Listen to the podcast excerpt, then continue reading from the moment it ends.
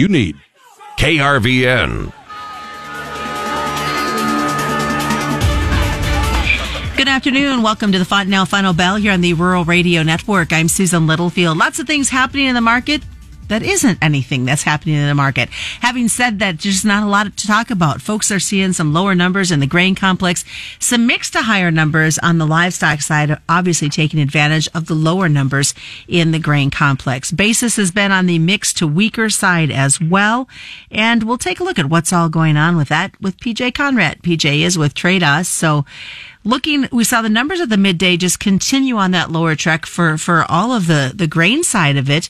When you're looking at those numbers, it's kind of a quiet Monday with not a lot going on. You know, it really is, Susan. You know, like I said before uh, we got on here, I said, I, you know, it seems like the markets did some things today, but I don't know if there's a ton of rhyme or reason uh, why they did what they did. I will say corn for how weak it was kind of on the open and through the first half hour, hour of trading to close down to and above some uh, support levels was definitely a step in the right direction. Um, where we go from here is anybody's guess, I, I suppose, but we, we jumped off that 679 support level and bounced back kind of at 683. We closed what 682, call it, uh, kind of right there what they call a pivot point where we could maybe try to make a run back towards 690 or could slide back towards 673. But really, you look back at the even the last month or so, outside of a run at seven for about two or three days, we've just stayed in this 680 to seven dollar trading range, and it seems like trades looking for one reason or another to take it higher or lower. But the catalyst of that is, you know, we've we've fed it some bullish things, we've fed it some bearish things, and I think those factors still exist to the tune of exports have been poor and, aren't gaining a ton of steam uh, towards the right side of things. But then you look on the, the flip side, exports being poor, and on the other side of that, you don't know what's going to happen. Uh, Ukraine, Russia still, that's always a question mark and probably will be until it's not. And South America is starting to get some beneficial rains. They're getting their crop planted. So that's probably more of the bearish factor as we lean into the, uh, the what end of October here and look at November as we flip the calendars. There's so many outside market influences that are weighing on it. Starting with the export side of it, with our dollar and the way we have been pricing our grain, is this just going to continue to knock us out of the market opportunities? It sure seems like. I mean, the strength in the dollar, and this has been two weeks ago, but we were it, it's all relatively the same. You know, overpriced by uh, the high end a dollar forty and the low end forty cents. So those are some big values to try to overcome, especially with our own logistical issues trying to get corn out of the south and out of the the uh, Mississippi River and barges moving south. But this rain coming across the Midwest, uh, albeit not a ton for the state of Nebraska, but it is moving uh, east and going to help at least maybe some logistics and get some more water flowing down the Mississippi and hopefully get barges running back at capacity would not hurt exports one iota. And that definitely has kind of put a wrench in the deal. And we kind of talked about this during the, the weekend program is the fact that there's that looming uh, strike that could still possibly happen from a from a train perspective. So there's just a lot of factors that are weighing in on these grains. You know, it's uh, it's like anything anymore. Nothing's normal, and if it's not one thing, it's another, right? I mean, you you go from having barge issues, uh, rail strike. We thought we had figured out, and obviously they weren't all on board. So we go back to the drawing board and hopefully get something corrected there. I think ultimately, whether it be corn, beans, wheat, uh, you name it, we need the logistical system to handle what it needs to handle and be efficient. And it hasn't been this year, which so far hasn't caused us any major issues, but the longer it goes on and, and if we do have a rail strike for any prolonged period of time, and if we do this export deal, uh, hopefully we get back up to, uh, you know, full strength running barges down the Mississippi. But you're already what, probably two weeks, two to three weeks of reduced shipment, so to speak, uh, going south.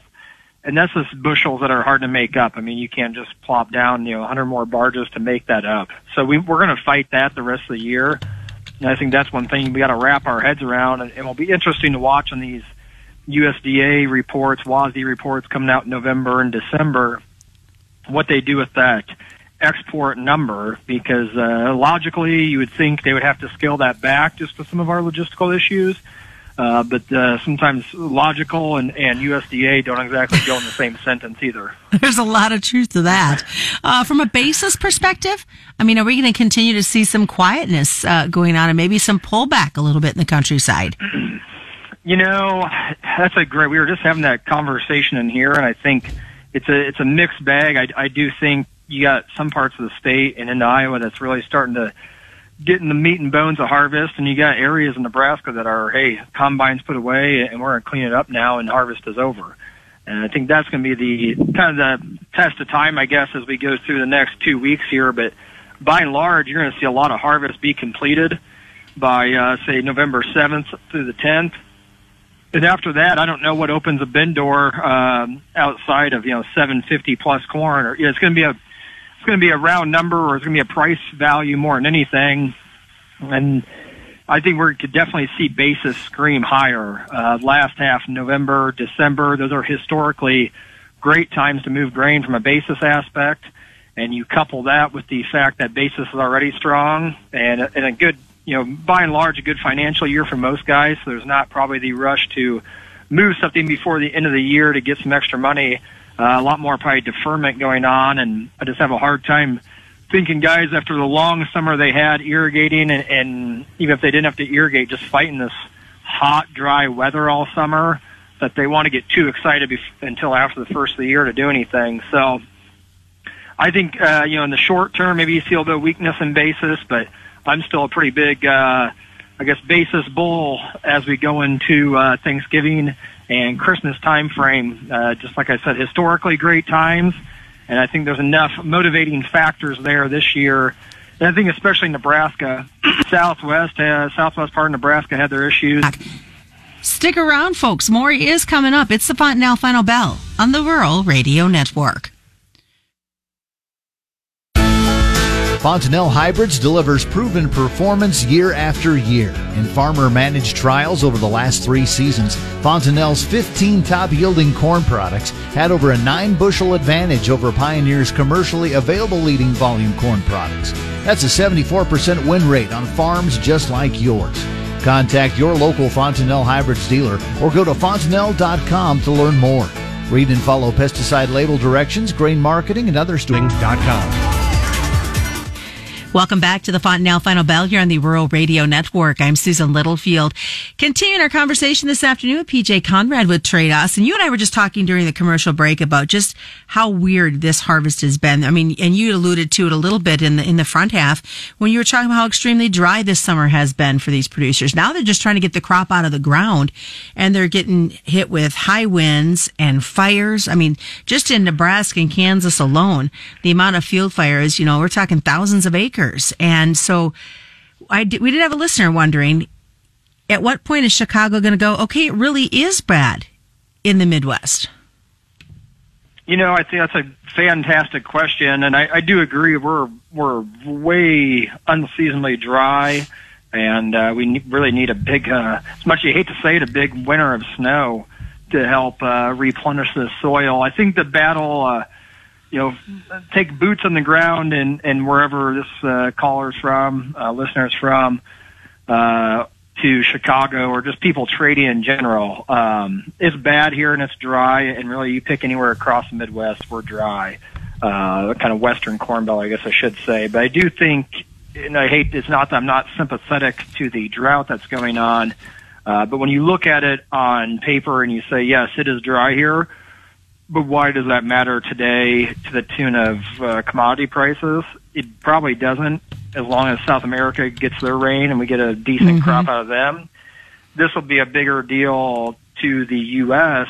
come March, April, May when we're trying to plant, and if we are still very dry, which um, that's kind of the wild card, what kind of winter we have. But we're going to start off most likely at some sort of deficit uh, moisture-wise, and, you know, we said it last year, and I'm guessing it's going to ring true again this year, is uh, weather is going to be at the forefront of the U.S. growing crop again, and it's going to, the market's going to be very temperamental to the tune of getting rains or not getting rains. And every year that goes by, we've had two now that have been pretty dry.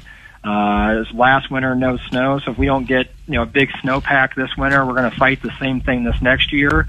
And that's when the markets will start adding its risk premium to the U.S. crop. It's just too early right now, and if South America were to, you know, produce a monster, it helps alleviate the global supply. And as much as uh, maybe we don't want to fight it or want to talk about it, we are just we're in a world market that South America can help us out when we have bad years, and they can also be a detriment to us when we all have good years. You know, we saw that, you know, a short five years ago. Beans were 110 under, and corn was 40 under at harvest, and we were staring at, you know, sub eight dollar soybeans off the combine and uh, about three either side of three dollar corn off the combine. So uh, it's crazy how fast can change. So that's I, one thing to kind of bring back to that is just keep your mind in that of of yes we're in a drought now, yes we're in a tight carry out situation now. We're one big South American crop and one big uh, U.S. crop away from really replenishing the uh, the coffers, so to speak, and bringing a, a pretty big uh, overset of grain on hand that I think you have to look at demand and high prices cure high prices, and that's I'm fearful uh, from a farmer level. It, you got to pay enough attention to say, yes, it's dry here. Yes, we've had uh, production issues, but we're having demand issues at the same time. And the longer China goes with the zero COVID policy and their shutdowns, that affects demand and just everything else worldwide what is going to bring demand back up and at seven dollar corn uh, eventually you kind of run out of buyers. Yes people need to eat but there are other uh, substitutes smaller grains things that are cheaper that they'll make work in the short term knowing eventually like anything like a sling like a yo-yo what goes down must come up and the same kind of with our production over time. We go through spurts of time where we're tighter and the world uh, uh, climate kind of flips on us and we get hot and dry uh, we're a year away from being, you know, wet and warm and be growing great crops across a lot of different continents. So just something to keep your mind wrapped around and not get uh, backyarditis or be looking around thinking this has got to go higher. Uh, this XYZ reason corn has to go higher or beans have to go higher. Uh, just that's, you get in these type of environments where inputs are high and I'll keep saying it every time I'm on the radio. Um, be cognizant of where you booked inputs and be cognizant of what the price is because in the event something flips on you, that's where uh, you can give back a lot of a lot of good profitable years in one year as well. Can livestock or will they continue to take advantage of lower grain prices? I think so. I mean, really, uh, again, I feel like livestock are getting set up to maybe forge some new new highs potentially. It just seems like the way things are setting up. We've we've had a lot of positivities in those markets, albeit not straight up, uh, about like the grain guy saw but the cattle guy is going to have his day, and we keep stacking to it. Things keep adding up. Um, I guess I'm optimistic, but uh, uh, there is expensive feed out there. What is the best way for folks to get a hold of you, PJ? Uh, you can call us at 402-858-7529 or find us on any social media platform at Tredas LLC. All right. That has been today's Fontanelle Final Bell. As always, commodity futures and options involve a substantial risk of loss not suitable to all investors. The Fontanelle Final Bell is brought to you by Fontanelle Hybrids and all your local dealers right here on the Rural Radio Network.